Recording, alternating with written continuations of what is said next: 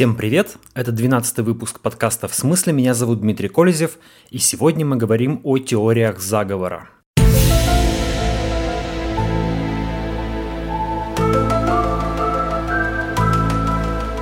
Главная новость минувшей недели в мире западных медиа – крупнейшие американские интернет-площадки YouTube, Facebook, Apple, Spotify – удалили видео и подкасты американского конспиролога Алекса Джонса, создателя сайта Infowars. Алекса Джонса называют публицистом правого крыла, который, я сейчас процитирую The New York Times, годами использовал социальные сети, чтобы распространять темные и странные теории. Например, Алекс Джонс утверждал, что расстрел учеников в школе Сэнди Хук был мистификацией и обвинял Демократическую партию США в том, что она создала всемирную сеть – для торговли детьми с сексуальной целью.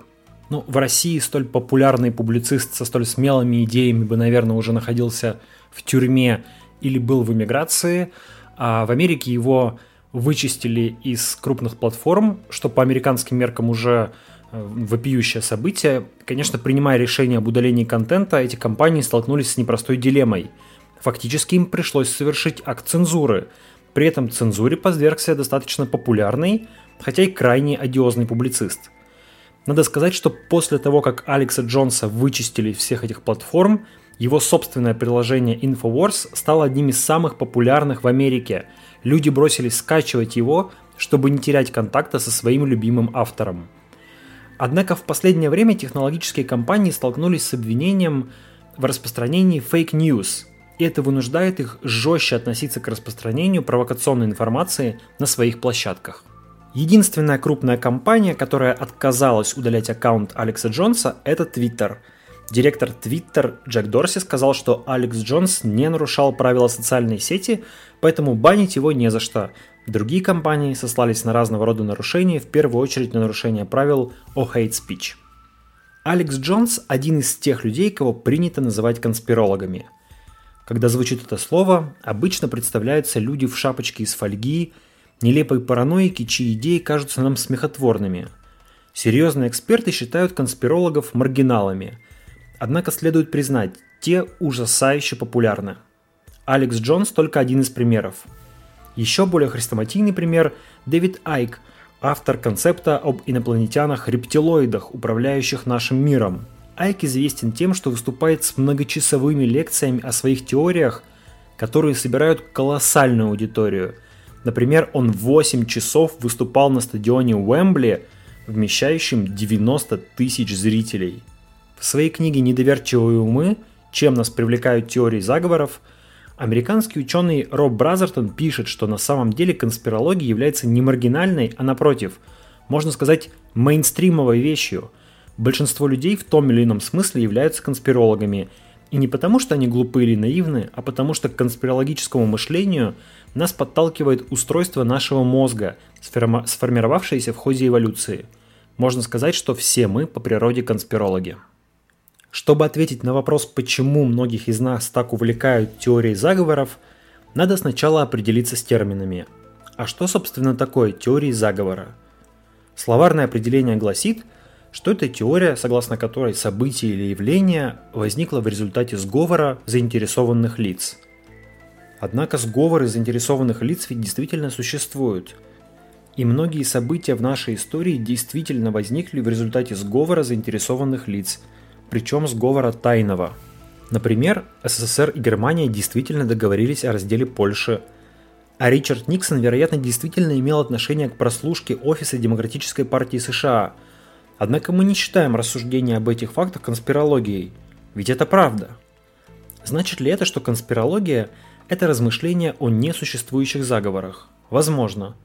Но кто тогда сказал, что несуществующие заговоры действительно не существуют, и однажды не будет доказана их реальность? Может быть и рептилоиды действительно управляют нами? Словом, тут все не так просто. Бразертон полагает, что теория заговора лучше всего определяется через свою стилистику.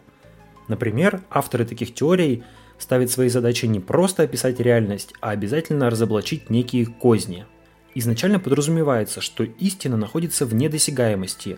Ее нельзя ухватить, можно лишь мельком увидеть. Теория заговора всегда скептически относится к официальным версиям, предполагая, что власти всегда скрывают правду. Что очень важно, теория заговора исходит из убежденности в почти безграничном могуществе заговорщиков. В реальной жизни никогда ничего не идет по плану, но в теориях заговоров у могущественных сил получается все планировать на годы, или даже десятилетия, или даже века вперед, а потом в точности исполнять свои планы.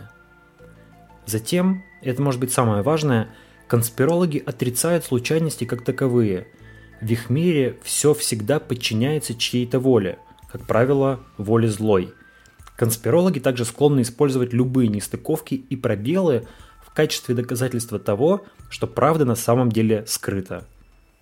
Ну и, наконец, ключевое качество теории заговоров. Они непровержимы.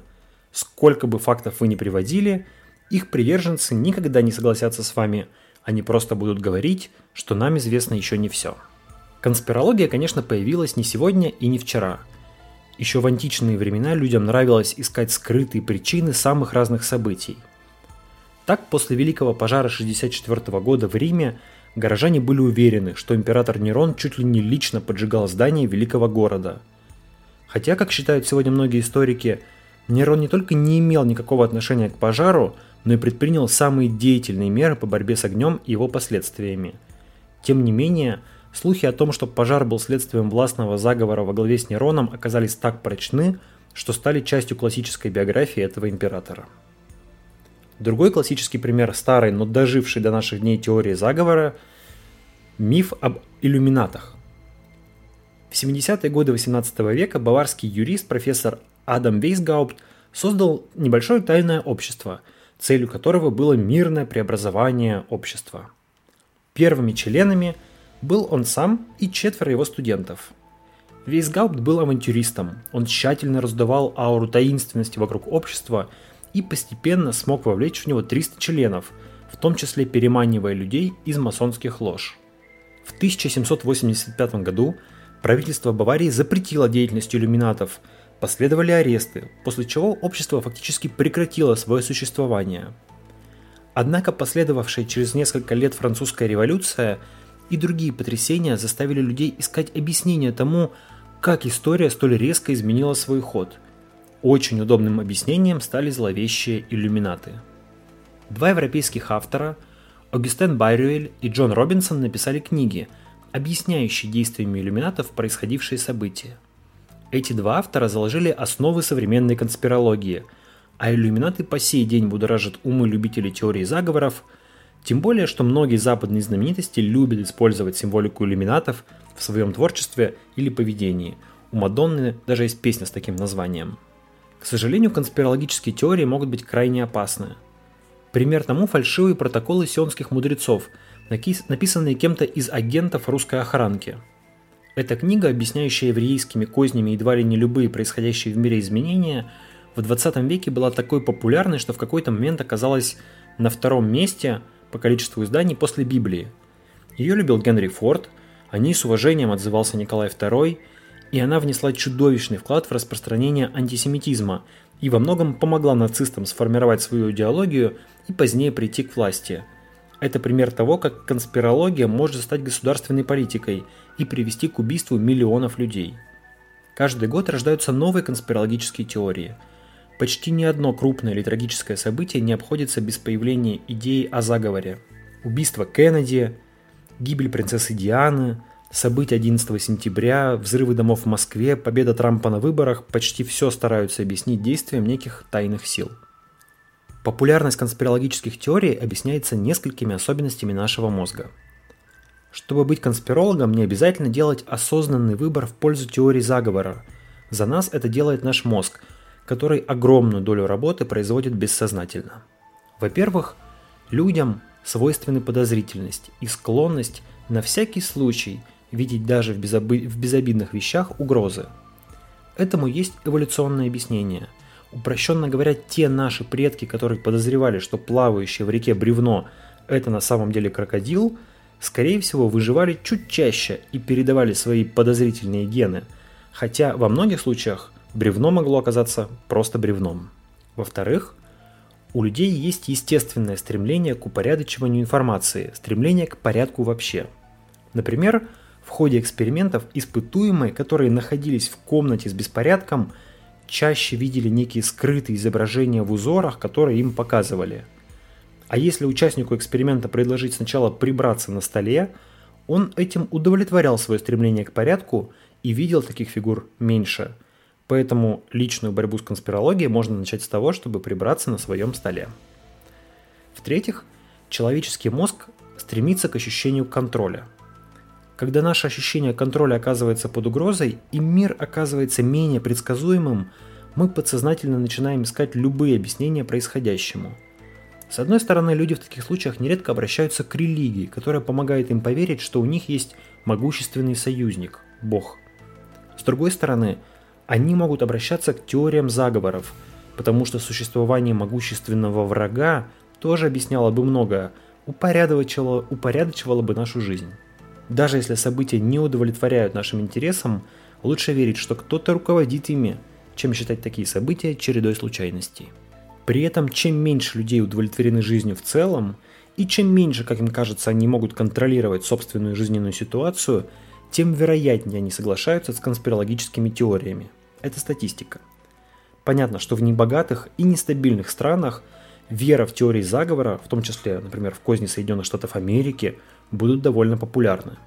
В самих Соединенных Штатах Америки, в свою очередь, конспирологические теории наиболее популярны среди небогатого населения и среди расовых меньшинств. Четвертое свойство мозга – это стремление заполнять слепые пятна в наших знаниях, да так, что мы этого не замечаем. Существует простой эксперимент. Участникам дают рисунок – на котором изображены части велосипеда, два колеса, руль и часть рамы. Им предлагают дорисовать оставшиеся части, оставшиеся части велосипеда. И сперва это кажется очень легкой задачей. Но примерно половина людей не может справиться с этим заданием, хотя они каждый день видят велосипеды и даже ездят на них. Вывод в том, что наши представления о мире обескураживающе неполны. И хотя нам кажется, что мы прекрасно понимаем, как устроены те или иные вещи – Иногда мы можем, не можем объяснить ну, даже самое простое. Если половина из нас на самом деле не представляет, как устроен велосипед, то что уж говорить о наших представлениях о сложных процессах в политике и экономике. При этом, когда мы чего-то не знаем, наш мозг использует без разбора все, что накопил, чтобы заштукатурить это интеллектуальное слепое пятно. На самом деле наш мозг восполняет пробелы все время. На этом свойстве, например, построено множество оптических иллюзий – Наша интуиция пытается связать все воедино. Тут и пригождаются теории заговора.